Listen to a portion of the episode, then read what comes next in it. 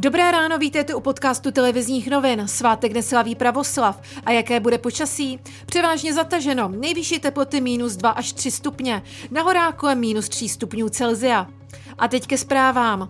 Nakonec až dnes dorazí prvních 8 tisíc očkovacích dávek od společnosti Moderna. Očekávalo se jich přitom 20 tisíc. Pro vakcinaci v Česku by mohly být využity volební místnosti. Všichni zájemci by podle ministra vnitra Hamáčka mohli být na očkování do léta.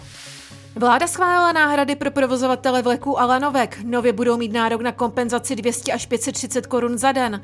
Podpora ve formě dotace na provozní náklady se bude počítat podle míst a typu přepravních zařízení. Více už ministr průmyslu a obchodu Karel Havlíček. Na tento program je alokováno až 1 miliarda korun s tím, že předpokládáme, že bude vyčerpáno méně, řádově 700-800 milionů korun, nicméně jedná se o limitní eh, částku. Ministr zdravotnictví Jan Blatný nevyloučil další zpřísnění opatření kvůli pandemii koronaviru. Bude prý záležet na datech z první poloviny tohoto týdne. Dostupně čtyři v rámci PES se podle něj nepodaří v žádném případě přijít dřív než na konci ledna. Do Česka dorazila pořádná zima. Očekává se husté snížení a místy i silnější vítr, což může působit komplikace v dopravě a v energetice.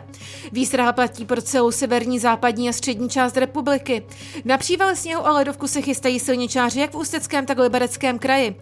Zítra se mají přidat i sněhové jazyky. Nejchladnější bude víkend. Teploty mohou klesnout dokonce až k minus 20 stupňům Celzia. Zástupci demokratické strany v americké sněmovně reprezentantů oficiálně představili usnesení o žalobě na prezidenta Donalda Trumpa. Toho viní z podněcování spoury v souvislosti se středečními násilnými nepokoji v kapitolu. Šéfka dolní komory kongresu Nancy Pelosiová vyzvala k tomu, aby byl Trump odvolán a nahradil ho jeho viceprezident Mike Pence. Fotbalový West Ham slaví postup do čtvrtého kola FA Cupu, když porazil Stockport z páté ligy 1-0. Vladimír Coufal odehrál celé utkání.